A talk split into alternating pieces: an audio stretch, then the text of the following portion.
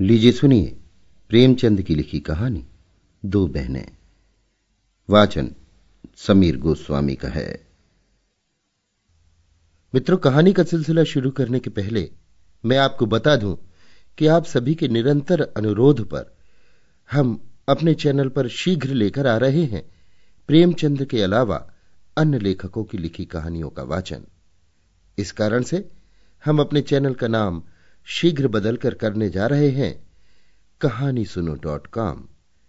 ये नाम सामान्यतः आपकी डिवाइस पर स्वतः ही बदल जाएगा, लेकिन यदि किसी कारणवश भविष्य में आपको हमारी कहानी मिलना बंद हो जाए तो कहानी सुनो डॉट कॉम को सर्च करके सब्सक्राइब कर लें।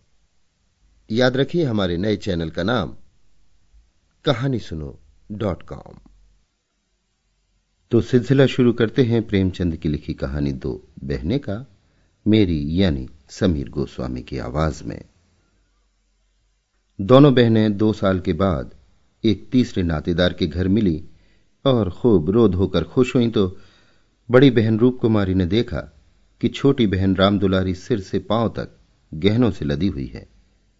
कुछ उसका रंग खुल गया है, स्वभाव में कुछ गरिमा आ गई है और बातचीत करने में ज़्यादा चतुर हो गई है। कीमती बनारसी साड़ी और बेलदार उन्नावी मखमल के जंपर ने उसके रूप को और भी चमका दिया।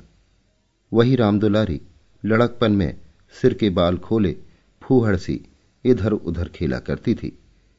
अंतिम बार रूप कुमारी ने उसे उसके विवाह में देखा था, दो साल पहले। तब भी उसकी शक्ल सूरत में कुछ ज़्यादा अंतर न हुआ था। लंबी तो हो गई थी, मगर थी उतनी ही दुबली, उतनी ही फूहड़, उतनी ही मंद बुद्धि। जरा जरा सी बात पर रूठने वाली। मगर आज तो कुछ हालत ही और थी, जैसे कली खिल गई हो और ये रूप इसने छिपा कहाँ रखा था? नहीं, आँखों को धोखा हो रहा है। ये रूप नहीं, केवल आँखों को लुभाने की शक्ति है। रेशम और मखमल और सोने के बल पर वो रूपरेखा थोड़े ही बदल जाएगी। फिर भी आँखों में समाई जाती है। पचासवीं स्त्रियाँ जमा हैं, मगर ये आकर्षण, ये जादू और किसी में नहीं। कहीं आईना मिलता तो वो जरा अपनी सूरत भी देखती। घर से चलते समय उसने आईना देखा था। अपने रूप को चमकाने के लिए जितना सान चढ़ा सकती थी, उससे कुछ अधिक ही चढ़ाया था। लेकिन अब वो सूरत जैसे स्मृति से मिट गई है। उसकी धुंधली सी परछाई भर हृदय पट पर है। उसे फिर से देखने के लिए वो बेकरार हो रही है। वो अब तुलनात्मक दृष्टि से देखेगी। रामदुलारी में ये आकर्षण कहाँ से आया है, इस रहस्य का पता लगाएगी।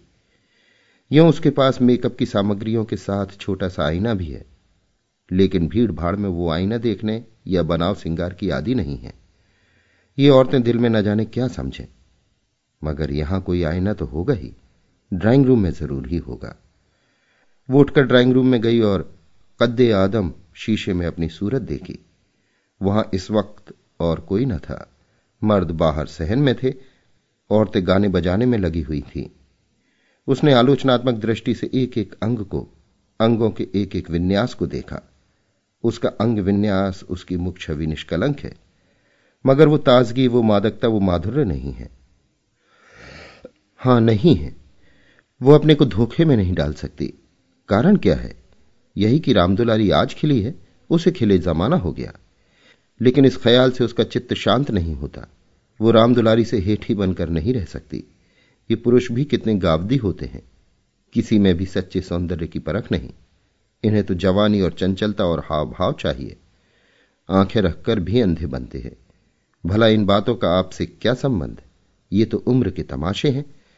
असली रूप तो वो है जो समय की परवाह ना करे। उसके कपड़ों में राम दुलारी को खड़ा कर दो, फिर देखो ये सारा जादू कहाँ उड़ जाता है। चुड़ैल सी नज़र आए। मगर इन अंधों को कौन समझाए? मगर राम दुलारी के घर वाले तो इतने प्रसन्न न थे। विवाह में जो जोड़े और गहने आए थे, वे तो बहुत ही निराशाजनक थे। खुशहाली का कोई दूसरा सामान भी न था। इनके ससुर एक रियासत के मुख्ताराम थे और दूल्हा कॉलेज में पढ़ता था। इस दो साल में कहाँ से ये हुस्न बरस गया? कौन जाने गहने कहीं से मांग लाई हो? कपड़े भी मांगे हो सकते हैं। कुछ औरतों को अपनी हैसियत बढ़ाकर दिखाने की लत होती है तो वो स्वांग राम दुलारी को मुबारक रहे। मैं जैसी हूँ, वैसी अच्छी हूँ। प्रदर्शन का ये रोग कितना बढ़ता जाता है। घर में रोटियों का ठिकाना नहीं है। मर्द पच्चीस तीस रुपए पर कलम घिस रहा है। लेकिन देवी जी घर से निकलेंगी तो इस तरह बन ठन कर, मानो कहीं की राजकुमारी हैं। बिसातियों के और दर्जियों के तकाजे सहेंगी, बजाज के सामने हाथ जोड़ेंगी, शौहर की घुड़कियाँ खाएँगी, रोएँगी, रूठेंगी, मगर प्रदर्शन के उन्माद को नहीं रोकती। घर वाले भी सोचते होंगे कितनी छिछोरी तबीयत है इसकी, मगर यहाँ तो देवी जी ने बेहयाई पर कमर बाँध ली है। कोई कितना ही हंसे, बेहया की बला दूर। उन्हें तो बस यही धुन सवार है कि जिधर से निकल जाएँ, उधर लोग हृदय पर हाथ रखकर रह जाएँ। राम दुलारी ने ज़रूर किसी से गहने और जेवर मांग लिए। बेशर्म जो है। उसके चेहरे पर आत्मसम्मान की लाली दौड़ गई। ना सही उसके पास जेवर और कपड़े। उसे किसी के सामने लज्जित तो नहीं होना पड़ता। किसी से मुँह तो नहीं चुराना पड़ता। एक एक लाख के तो उसके दो लड़के हैं। भगवान उन्हें चिरायु करे, वो इसी में खुश है। खुद अच्छा पहन लेने और अच्छा खा लेने से जीवन का उद्देश्य नहीं पूरा हो जाता। उसके घर वाले गरीब हैं पर उनकी इज़्ज़त तो है, किसी का गला तो नहीं दबाते, किसी का शाप तो नहीं लेते। इस तरह अपने मन को ढांढस देकर वो फिर बरामदे में आई। तो राम दुलारी ने जैसे उसे दया की आँखों से देखकर कहा, जीजाजी की कुछ तरक्की वरक्की हुई कि नहीं बहन? या अभी तक वही पचहत्तर रुपए पर कलम घिस रहे हैं। रूप कुमारी की देह में आग सी लग गई। ओफो ये दिमाग। मानो इसका पति लाठ ही तो है। अकड़कर बोली तरक्की क्यों नहीं हुई? अब सौ के ग्रेड में है। आजकल ये भी गनीमत है। नहीं अच्छे अच्छे एमए पासों को देखती हूँ कि कोई टके को नहीं पूछता। तेरा शौहर तो अब बीए में होगा। राम दुलारी ने नाक सिकोड़ कर कहा, उन्होंने तो पढ़ना छोड़ दिया बहन। पढ़कर औकात खराब करना था और क्या? एक कंपनी के एजेंट हो गए। अब ढाई सौ रुपये माहवार पाते हैं। कमीशन ऊपर से। पाँच रुपए रोज सफ़र खर्च के भी मिलते हैं। ये समझ लो कि पाँच सौ का औसत पड़ जाता है। डेढ़ सौ माहवार में तो उनका निज खर्च है बहन। ऊँचे होदे के लिए अच्छी हैसियत भी तो चाहिए। साढ़े तीन सौ बेदाग घर दे देते हैं। उनमें से सौ रुपए मुझे मिलते हैं। ढाई सौ में घर का खर्च खुशफैली से चल जाता है। एमए पास करके क्या करते? रूप कुमारी इस कथन को शेख चिल्ली की दास्तान से ज़्यादा महत्व नहीं देना चाहती। मगर रामदुलारी के लहजे में इतनी विश्वासोत्पादकता है कि वो अपनी निम्न चेतना में उससे प्रभावित हो रही है और उसके मुख पर पराजय की खिन्नता साफ़ झलक रही है। मगर यदि उसे बिल्कुल पागल नहीं हो जाना है तो इस ज्वाला को हृदय से निकाल देना पड़ेगा। जिरह करके अपने मन को विश्वास दिलाना पड़ेगा कि इसके काव्य में एक चौथाई से ज़्यादा सत्य नहीं है। एक चौथाई तक वो सह सकती है, इससे ज़्यादा उससे न सहा जाएगा। इसके साथ ही उसके दिल में धड़कन भी है कि कहीं ये कथा सत्य निकली तो वो राम दुलारी को कैसे मुँह दिखाएगी। उसे भय है कि कहीं उसकी आँखों से आँसू न निकल पड़े।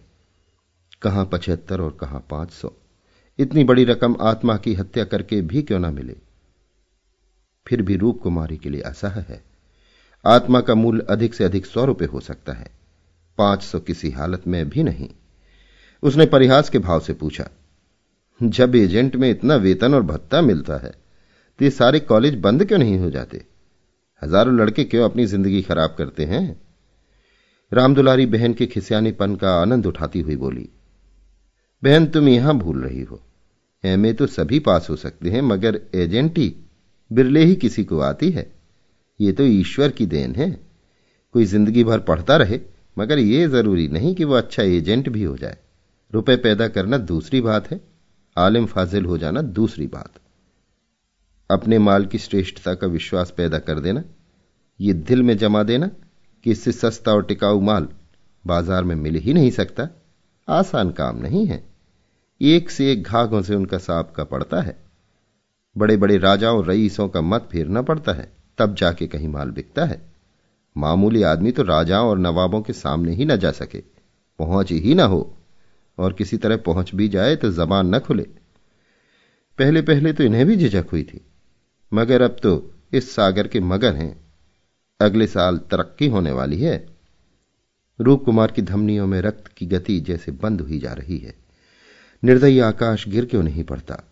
पाषाण हृदय धरती फट क्यों नहीं जाती? ये कहाँ का न्याय है कि रूप कुमारी जो रूपवती है, तमीजदार है, सुघड़ है, पति पर जान देती है बच्चों को प्राणों से ज़्यादा चाहती है। थोड़े में गृहस्थी को इतने अच्छे ढंग से चलाती है। उसकी तो ये दुर्गति। और ये घमंडेन, बदतमीज, बिलासनी, चंचल, मुंहफट छोकरी, जो अभी तक सिर खोले घूमा करती थी, रानी बन जाए। मगर उसे अब भी कुछ आशा बाकी थी। शायद आगे चलकर उसके चित्त की शांति का कोई मार्ग निकल आए। उसी परिहास के स्वर में बोली, तब तो शायद एक हज़ार मिलने लगे। एक हज़ार तो नहीं, पर छह सौ में संदेह नहीं। कोई आँखों का अंधा मालिक फंस गया होगा? व्यापारी आँखों के अंधे नहीं होते, दीदी। उनकी आँखें हमारी तुम्हारी आँखों से कहीं तेज होती हैं। जब तुम उन्हें छह हज़ार कमा कर दो, तब कहीं छह सौ मिले। जो सारी दुनिया को चराए, उसे कौन बेवकूफ़ बनाएगा? परिहास से काम न चलते देखकर रूप कुमारी ने अपमान का अस्त्र निकाला। मैं तो इसे बहुत अच्छा पेशा नहीं समझती। सारे दिन झूठ के तू मार बांधो। ये तो ठग विद्या है। राम दुलारी ज़ोर से हँसी। बहन पर उसने पूरी विजय पाई थी। इस तरह तो जितने वकील बैरिस्टर हैं, सभी ठग विद्या करते हैं। अपने मुवक्किल के फ़ायदे के लिए उन्हें क्या नहीं करना पड़ता? झूठी शहादतें तक बनानी पड़ती हैं। मगर उन्हीं वकीलों और बैरिस्टरों को हम अपना लीडर कहते हैं। उन्हें अपनी कौमी सभाओं का प्रधान बनाते हैं। उनकी गाड़ियाँ खींचते हैं। उन पर फूलों और अशरफियों की वर्षा करते हैं, उनके नाम से सड़कें और प्रतिमाएँ और संस्थाएँ बनाते हैं। आजकल दुनिया पैसा देखती है। आजकल ही क्यों? हमेशा से धन की यही महिमा रही है। पैसे कैसे आए, ये कोई नहीं देखता। जो पैसे वाला है, उसी की पूजा होती है। जो अभागे हैं, अयोग्य हैं, अभीरु हैं, वे आत्मा और सदाचार की दुहाई देकर अपने आँसू पहुँचते हैं। नहीं, आत्मा और सदाचार को कौन पूछता है? रूप कुमारी खामोश हो गई। अब उसे ये सत्य, उसकी सारी वेदनाओं के साथ स्वीकार करना पड़ेगा कि राम दुलारी सबसे ज़्यादा भाग्यवान है। इससे अब त्राण नहीं। परिहास या अनादर से वो अपनी तंग दिली का प्रमाण देने की सिवा और क्या पाएगी? उसे किसी बहाने से राम दुलारी के घर जाकर असलियत की छानबीन करनी पड़ेगी। अगर राम दुलारी वास्तव में लक्ष्मी का वरदान पा गई है तो रूप कुमारी अपनी किस्मत ठोक कर बैठ रहेगी। समझ लेगी कि दुनिया में कहीं न्याय नहीं है, कहीं ईमानदारी की पूछ नहीं है। मगर क्या सचमुच उसे इस विचार से संतोष होगा? यहाँ कौन ईमानदार है? वही जिसे बेईमानी करने का अवसर नहीं है और न इतनी बुद्धि या मनोबल है कि वो अवसर पैदा कर ले। उसके पति पचहत्तर रुपए पाते हैं। पर क्या दस बीस रुपए और ऊपर से मिल जाए तो वो खुश होकर ले न लेंगे। उनकी ईमानदारी और सत्यवादिता उसी समय तक है, जब तक अवसर नहीं मिलता। जिस दिन मौका मिला, सारी सत्यवादिता धरी रह जाएगी। और क्या रूप कुमारी में इतना नैतिक बल है कि वो अपने पति को हराम का माल हजम करने से रोक दे? रोकना तो दूर की बात है, वो प्रसन्न होगी, शायद पतिदेव की पीठ ठोकेगी। अभी उनके दफ्तर से आने के समय वो मन मारे बैठी रहती है, तब वो द्वार पर खड़ी होकर उनकी बाट जोहेगी और जो ही वो घर में आएँगे, उनकी जेबों की तलाशी लेगी। आँगन में गाना बजाना हो रहा था। रामदुलारी उमंग के साथ गा रही थी। और रूप कुमारी वहीं बारामदे में उदास बैठी हुई थी। न जाने क्यों उसके सिर में दर्द होने लगा था। कोई गाय, कोई नाचे, उससे प्रयोजन नहीं। वो तो अभाग्नि है। रोने के लिए पैदा की गई है। नौ बजे रात को मेहमान रुखसत होने लगे। रूप कुमारी भी उठी। इक्का मंगवाने जा रही थी कि राम दुलारी ने कहा, इक्का मंगवा कर क्या करोगी बहन? मुझे लेने के लिए कार आती होगी। चलो, दो चार दिन मेरे यहाँ रहो, फिर चली जाना। मैं जीजाजी को कहला भेजूँगी, तुम्हारा इंतज़ार न करें। रूप कुमारी का ये अंतिम अस्त्र भी बेकार गया। रामदुलारी के घर जाकर हालचाल की टोल लेने की इच्छा गायब हो गई। वो अब अपने घर जाएगी और मुँह ढाप कर पड़ी रहेगी। इन फटे हालों में क्यों किसी के घर जाए? बोली, नहीं, अभी तो मुझे फुर्सत नहीं है। बच्चे घबरा रहे होंगे, फिर कभी आऊँगी। क्या रात भर भी ना ठहरोगी? नहीं अच्छा बताओ, कब आओगी? मैं सवारी भेज दूँगी। मैं खुद कहला भेजूँगी। तुम्हें याद न रहेगी। साल भर हो गया, भूलकर भी याद न किया। मैं इस इंतज़ार में थी कि दीदी बुलावे तो चलूँ। एक ही शहर में रहते हैं। फिर भी इतनी दूर की साल भर गुजर जाए और मुलाकात तक न हो। रूप कुमारी इसके सिवा और क्या कहे कि घर के कामों से छुट्टी नहीं मिलती। कई बार उसने इरादा किया कि दुलारी को बुलाए, मगर अवसर ही न मिला। सहसा राम दुलारी के पति मिस्टर गुरुसेवक ने आकर बड़ी साली को सलाम किया। बिल्कुल अंग्रेज़ी सज धज मुँह में चुरुट, कलाई पर सोने की घड़ी, आँखों में सुनहरी ऐनक। जैसे कोई सिविलियन हो, चेहरे से जेहानत और शराफत बरस रही थी। वो इतना रूपवान और सजीला है रूप कुमारी को अनुमान न था। कपड़े जैसे उसकी देह पर खिल रहे थे। आशीर्वाद देकर बोली, आज यहाँ ना आती तो मुझसे मुलाकात क्यों होती? गुरु सेवक हंसकर बोला ये उल्टी शिकायत? क्यों ना हो? कभी आपने बुलाया और मैं ना गया? मैं नहीं जानती थी कि तुम अपने को मेहमान समझते हो। वो भी तो तुम्हारा ही घर है। रामदुलारी देख रही थी कि मन में उससे ईर्ष्या रखते हुए भी वो कितनी वाणी मधुर, कितनी स्निग्ध, कितनी अनुग्रह प्रार्थनी होती जा रही है। गुरु सेवक ने उदार मन से कहा, हाँ, मान भी गया भाभी साहब। बेशक मेरी गलती है। इस दृष्टि से मैंने कभी विचार ही नहीं किया था। मगर आज तो मेरे घर रहिए नहीं, आज बिल्कुल अवकाश नहीं है। फिर कभी आऊँगी। लड़के घबरा रहे होंगे। राम दुलारी बोली, मैं कितना कह के हार गई? मानती ही नहीं। दोनों बहनें कार की पिछली सीट पर बैठी। गुरु सेवक ड्राइव करता हुआ चला। जरा देर में उसका मकान आ गया। राम दुलारी ने फिर बहन से उतरने के लिए आग्रह किया, पर वो ना मानी। लड़के घबरा रहे होंगे। आखिर राम दुलारी उससे गले मिलकर अंदर चली गई। गुरु सेवक ने कार बढ़ाई। रूप कुमारी ने उड़ती हुई निगाह से रामदुलारी का मकान देखा और वो ठोस सत्य, एक शलाका की भांति उसके कलेजे में चुभ गया। कुछ दूर जाकर गुरुसेवक बोला, भाभी, मैंने तो अपने लिए अच्छा रास्ता निकाल लिया। अगर दो चार साल इसी तरह काम करता रहा तो आदमी बन जाऊँगा। रूप कुमारी ने सहानुभूति के साथ कहा राम दुलारी ने मुझे बताया था। भगवान करे जहाँ रहो, खुश रहो। मगर जरा हाथ पैर संभाल के रहना। मैं मालिक की आँख बचाकर एक पैसा भी लेना पाप समझता हूँ, भाभी। दौलत का मज़ा तो तभी है कि ईमान सलामत रहे। ईमान खोकर पैसे मिले तो क्या? मैं ऐसी दौलत को त्याज समझता हूँ, और आँख किसकी बचाऊं? सब स्याह सफ़ेद तो मेरे हाथ में है। मालिक तो रहा नहीं, केवल उसकी बेवा है। उसने सब कुछ मेरे हाथ में छोड़ रखा है। मैंने उसका कारोबार संभाल संभालना लिया होता तो सब कुछ चौपट हो जाता। मेरे सामने तो मालिक सिर्फ़ तीन महीने ज़िंदा रहे, मगर आदमी को परखना खूब जानते थे। मुझे सौ रुपए पर रखा और एक महीने में दो सौ रुपये कर दिया आप लोगों की दुआ से पहले ही महीने में मैंने बारह हज़ार का काम किया। क्या काम करना पड़ता है? रूप कुमारी ने बिना किसी उद्देश्य के पूछा। वही मशीनों की एजेंटी तरह तरह की मशीनें मंगाना और बेचना। ठंडा जवाब था। रूप कुमारी का मनहूस घर आ गया। द्वार पर एक लालटेन टिमटिमा रही थी। उसके पति उमानाथ द्वार पर टहल रहे थे। मगर रूप कुमारी ने गुरु सेवक से उतरने के लिए आग्रह नहीं किया। एक बार शिष्टाचार के नाते कहा ज़रूर, पर ज़ोर नहीं दिया। और उमानाथ तो गुरु सेवक से मुखातिब भी न हुए। रूप कुमारी को वो घर अब कब्रिस्तान सा लग रहा था, जैसे फूटा हुआ भाग हो। न कहीं फर्श, न फर्नीचर, न गमले।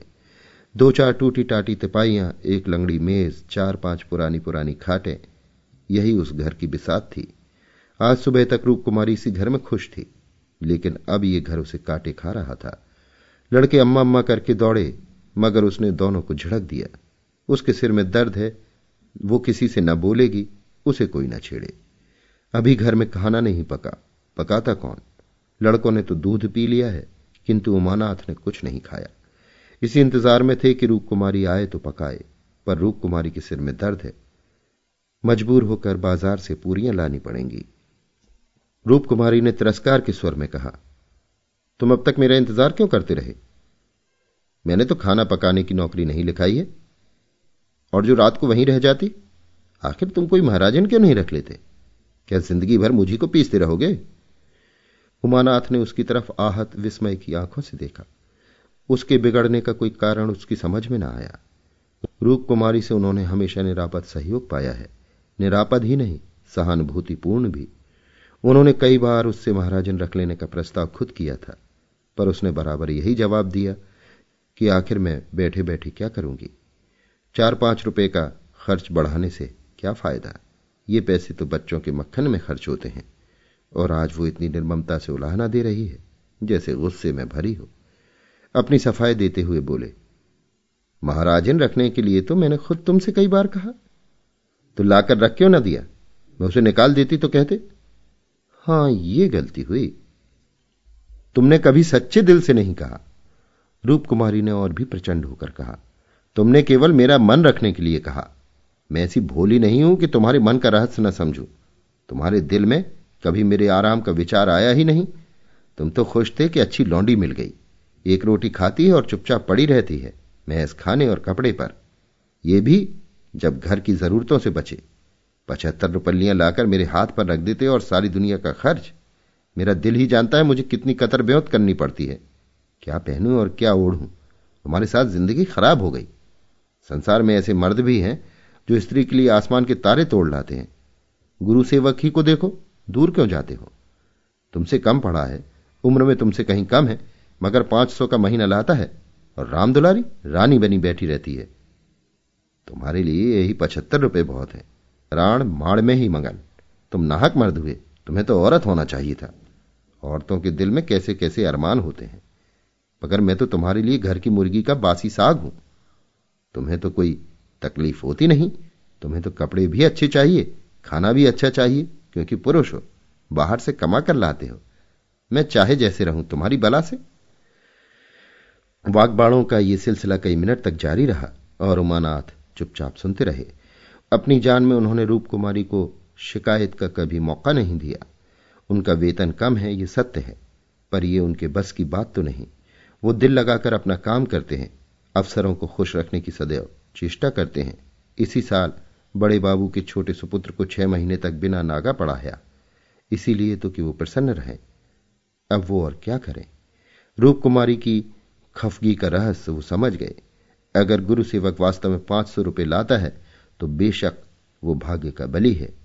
लेकिन दूसरों की ऊँची पेशानी देखकर अपना माथा तो नहीं फोड़ा जाता। किसी संयोग से उसे यह अवसर मिल गया, मगर हर एक को तो ऐसे अवसर नहीं मिलते। वो इसका पता लगाएँगे कि सचमुच उसे पाँच सौ ही मिलते हैं या महज डींग है। और मान लिया कि पाँच सौ मिलते हैं तो क्या इससे रूप कुमारी को यह हक है कि वो उसको ताने दे और उन्हें जली कटी सुनाए। अगर इसी तरह वो रूप कुमारी से ज़्यादा रूपवती और सुशीला रमणी को देखकर रूप कुमारी को कोसना शुरू करे तो कैसा हो? रूप कुमारी सुंदरी है, मृदुभाषणी है, त्यागमयी है, लेकिन उससे बढ़कर सुंदरी, मृदुभाषणी, त्यागमयी देवियों से दुनिया खाली नहीं है। तो क्या इस कारण वो रूप कुमारी का अनादर करे? एक समय था जब उनकी नज़रों में रूप कुमारी से ज़्यादा रूपवती रमणी संसार में न थी। लेकिन वो उन्माद कब का शांत हो गया। भावुकता के संसार में वास्तविक जीवन में आए उन्हें एक युग बीत गया। अब तो विवाहित जीवन का उन्हें काफ़ी अनुभव हो गया है। एक को दूसरे के गुण दोष मालूम हो गए हैं। अब तो संतोष ही में उनका जीवन सुखी रह सकता है। मगर रूप कुमारी समझदार होकर भी इतनी मोटी सी बात नहीं समझती। फिर भी उन्हें रूप कुमारी से सहानुभूति हुई। वो उदार प्रकृति के आदमी थे और कल्पनाशील भी। उसकी कटु बातों का कुछ जवाब न दिया। शरबत की तरह पी गए अपनी बहन के ठाठ देखकर एक क्षण के लिए रूप कुमारी के मन में ऐसे निराशाजनक, अन्यायपूर्ण, दुखद भावों का उठना बिल्कुल स्वाभाविक है। रूप कुमारी कोई सन्यासनी नहीं, विरागनी नहीं कि हर एक दशा में अविचलित रहे। इस तरह अपने मन को समझाकर उमानाथ ने गुरु सेवक के विषय में तहकीकात करने का संकल्प किया। एक सप्ताह तक रूप कुमारी मानसिक अशांति की दशा में रही। बात बात पर झुंझलाती, लड़कों को डांटती, पति को कोसती, अपने नसीबों को रोती। घर का काम तो करना ही पड़ता था, लेकिन अब इस काम में उसे आनंद ना आता था। बेगार सी टालती थी। घर की जिन पुरानी धुरानी चीज़ों से उसका आत्मीय संबंध सा हो गया था, जिनकी सफ़ाई और सजावट में वो व्यस्त रहा करती थी, उनकी तरफ़ अब आँख उठाकर भी न देखती। घर में एक ही खिदमतकार था। उसने जब देखा, बहू जी घर की तरफ़ से खुद ही लापरवाह है। तो उसे क्या गरज थी कि सफ़ाई करता। जो चीज़ जहाँ पड़ी थी, वहीं पड़ी रहती। कौन उठाकर ठिकाने से रखे? बच्चे माँ से बोलते डरते थे और उमानाथ तो उसके साय से भागते थे। जो कुछ सामने थाली में आ जाता, उसे पेट में डाल लेते और दफ्तर चले जाते। दफ्तर से लौटकर दोनों बच्चों को साथ ले लेते और कहीं घूमने निकल जाते। रूप कुमारी से कुछ कहना बारूद में दिया सलाई लगाना था। हाँ, उनकी ये तहकीकात जारी थी।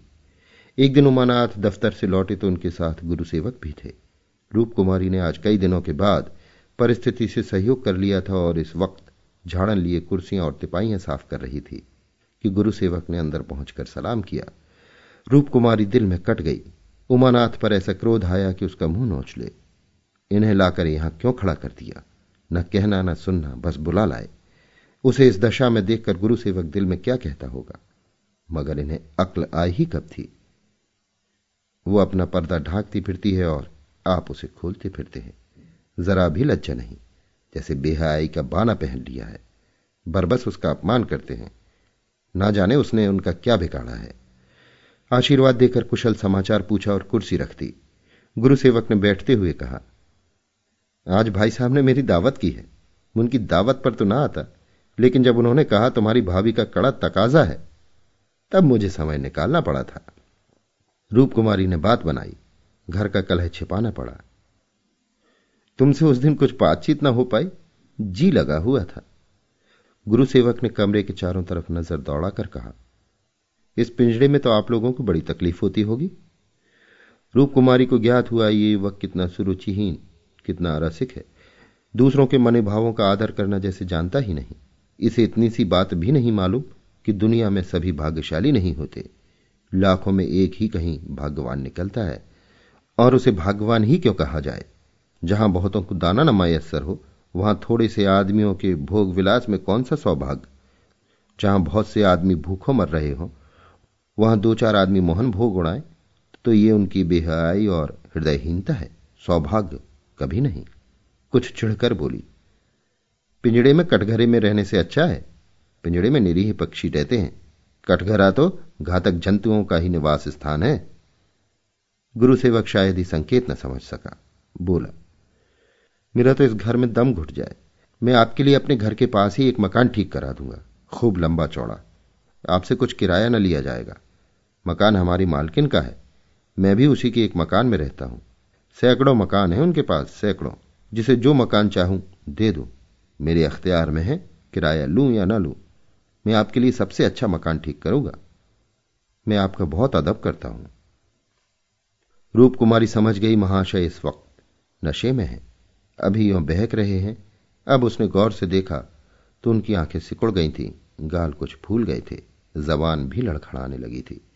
एक जवान खूबसूरत शरीफ चेहरा, कुछ ऐसा शेखीबाज और निर्लज हो गया कि उसे देखकर घृणा होती थी। उसने एक क्षण बाद फिर बहकना शुरू किया।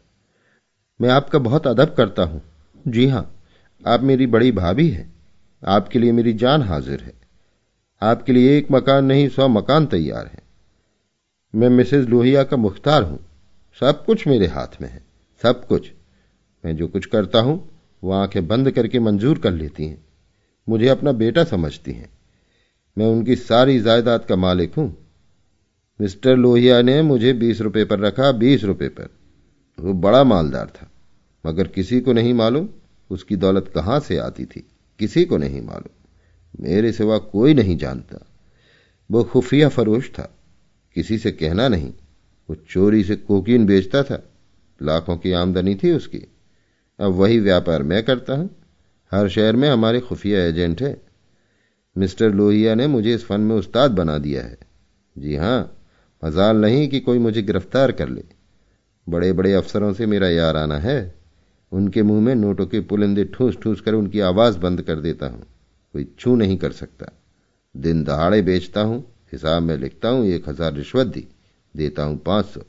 बाकी यारों का है? बेदरीक रुपए आते हैं और बेदरीक खर्च करता हूँ। बुढ़िया को तो राम नाम से मतलब है। सत्तर चूहे खा के अब हज करने चलिए। कोई मेरा हाथ पकड़ने वाला नहीं, कोई बोलने वाला नहीं। जेब से नोटों का एक बंडल निकालकर ये आपकी चरणों की भेंट है। मुझे दुआ दीजिए किसी शान से ज़िंदगी कट जाए। जो आत्मा और सदाचार के उपासक हैं, उन्हें कुबेर लाते मारता है। लक्ष्मी उनको पकड़ती है जो उसके लिए अपना दीन और ईमान सब कुछ छोड़ने को तैयार है। मुझे बुरा ना कहिए, मैं कौन मालदार हूँ? जितने धनी हैं, वे सब के सब लुटेरे हैं। पक्के लुटेरे, डाकू, कल मेरे पास रुपए हो जाएँ और मैं एक धर्मशाला बनवा दूँ। फिर देखिए मेरी कितनी वाहवाह होती है। कौन पूछता है, मुझे दौलत कहाँ से मिली? जिस महात्मा को कहिए, बुलाकर उससे प्रशंसा करवा लूँ। मिस्टर लोहिया को महात्माओं ने धर्म भूषण की उपाधि दी थी। इन स्वार्थी पेट के बंदरों ने उस बुड्ढे को, जिससे बड़ा कुकर्मी संसार में ना होगा, यहाँ तो लूट है, एक वकील आध घंटा बहस करके पाँच सौ मार लेता है, एक डॉक्टर जरा सा नश्तर लगाकर एक हज़ार सीधा कर लेता है। एक ज्वारी स्पेकुलेशन में एक एक दिन में लाखों का वारा न्यारा करता है। अगर उनकी आमदनी जायज़ है तो मेरी आमदनी भी जायज़ है। जी हाँ, जायज़ है। मेरी निगाह में बड़े से बड़े मालदार की भी कोई इज़्ज़त नहीं। मैं जानता हूँ वो कितना बड़ा हथखंडेबाज है। यहाँ जो आदमी आँखों में धूल झोंक सके, वही सफल है। गरीबों को लूटकर मालदार हो जाना समाज की पुरानी परिपाटी है। मैं भी वही करता हूँ जो दूसरे करते हैं। जीवन का उद्देश्य है ऐसा करना। खूब लूटूँगा, खूब ऐश करूँगा और बुढ़ापे में खूब खैरात करूँगा और एक दिन लीडर बन जाऊँगा। कहिए, गिना दूँ, यहाँ कितने लोग जुआ खेल खाल कर करोड़पति हो गए। कितने औरतों का बाज़ार लगाकर करोड़पति हो गए। सहसा उमानाथ ने आकर कहा, मिस्टर गुरुसेवक, क्या कर रहे हो? चलो, चाय पी लो, ठंडी हो रही है। गुरुसेवक ऐसा हड़बड़ा उठा, मानो अपने सचेत रहने का प्रमाण देना चाहता हो। मगर पाँव लड़खड़ाए और ज़मीन पर गिर पड़ा। फिर संभल कर उठा और झूमता झूमता ठोकरें खाता बाहर चला गया। रूप कुमारी ने आज़ादी की सांस ली। यहाँ बैठे बैठे उसे हौल दिलसा हो रहा था। कमरे की हवा जैसे कुछ भारी हो गई थी। जो प्रेरणाएँ कई दिन से अच्छे अच्छे मनोहर रूप भरकर उसके मन में आ रही थी, आज उसे उनका असली विभत्स घिनावना रूप नज़र आया। जिस त्याग, सादगी और साधुता के वातावरण में अब तक उसकी ज़िंदगी गुजरी थी उसमें इस तरह के दाव, पैच, छल कपट और पतित स्वार्थ का घुसना बिल्कुल ऐसा ही था, जैसे किसी बाग में साणों का एक झुंड घुस आए इन दामों वो दुनिया की सारी दौलत और सारा ऐश खरीदने को भी तैयार न हो सकती थी। नहीं, अब राम दुलारी के भाग्य से अपने भाग्य का बदला न करेगी। वो अपने हाल में खुश है। राम दुलारी पर उसे दया आई, जो भोग विलास की धुन और अमीर कहलाने के मुँह में अपनी आत्मा का सर्वनाश कर रही है। मगर वो बेचारी भी क्या करे? और गुरु सेवक का भी क्या दोष है? जिस समाज में दौलत पूछती है, जहाँ मनुष्य का मोल उसके बैंक अकाउंट और टीम टाम से आंका जाता है, जहाँ पग पग पर प्रलोभनों का जाल बिछा हुआ है, और समाज की कुव्यवस्था आदमी में ईर्ष्या, द्वेष, अपहरण और नीचता के भावों को उकसाती और उभारती रहती है। गुरु सेवक और राम दुलारी उस जाल में फंस जाए, उस प्रवाह में बह जाए तो अचरज नहीं। उसी वक्त उमानाथ ने आकर कहा, गुरु सेवक यहाँ बैठा बैठा क्या बहक रहा था? मैंने तो उसे विदा कर दिया। जी डरता था, कहीं पुलिस उसके पीछे न लगी हो। नहीं तो मैं भी गेहूँ के साथ घुन की तरह पिस जाऊँ। रामकुमारी ने क्षमा प्रार्थी नेत्रों से उन्हें देखकर जवाब दिया, वही अपनी खुफिया फरोशी की डींग मार रहा था? मुझे भी मिसेस लोहिया से मिलने को कह गया। जी नहीं, आप अपनी क्लर्की किए जाइए, इसी में हमारा कल्याण है। मगर क्लर्की में वो ऐश कहा? क्यों ना साल भर की छुट्टी लेकर जरा उस दुनिया की भी सैर करूँ? मुझे अब उस ऐश का मोह नहीं रहा। दिल से कहती हो? सच्चे दिल से? उमानाथ एक मिनट तक चुप रहने के बाद फिर बोले, मैं आकर तुमसे ये वृतांत कहता तो तुम्हें विश्वास आता या नहीं? सच कहना? कभी नहीं। मैं तो कल्पना ही नहीं कर सकती कि अपने स्वार्थ के लिए कोई आदमी दुनिया को विष खिला सकता है। मुझे सारा हाल पुलिस के सब इंस्पेक्टर से मालूम हो गया था। मैंने उसे खूब शराब पिला दी थी कि नशे में बहकेगा ज़रूर और सब कुछ उगल देगा। ललचता तो तुम्हारा जी भी था। हाँ ललचता तो था और अब भी ललच रहा है। मगर ऐश करने के लिए जिस हुनर की ज़रूरत है वो कहाँ से लाऊँगा? ईश्वर न करे वो हुनर तुम में आए। मुझे तो उस बेचारे पर तरस आती है। मालूम नहीं खैरियत से घर पहुँच गया है या नहीं। उसकी कार थी। कोई चिंता नहीं। रूप कुमारी एक क्षण ज़मीन की तरफ़ ताकती रही, फिर बोली, तुम मुझे दुलारी के पास पहुँचा दो। अभी शायद मैं उसकी कुछ मदद कर सकूँ। जिस बाग की वो सैर कर रही है, उसके चारों ओर निशाचर घात लगाए बैठे हैं। शायद मैं उसे बचा लूँ? उमानाथ ने देखा, उसकी छवि कितनी दया पुलकित हो उठी है। अभी आप सुन रहे थे प्रेमचंद की लिखी कहानी दो बहनें। वाचन समीर गोस्वामी का था।